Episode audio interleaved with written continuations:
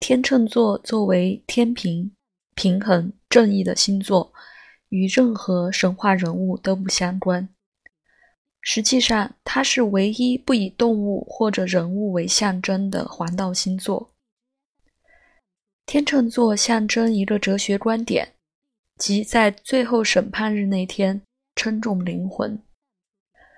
这种哲学观点的来源可以追溯到。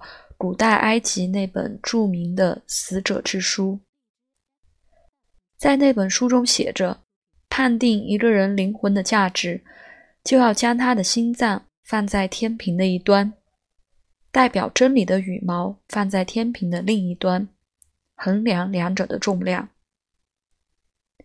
天秤座四星星群离天蝎座非常近，也与处女座星群有所交叠。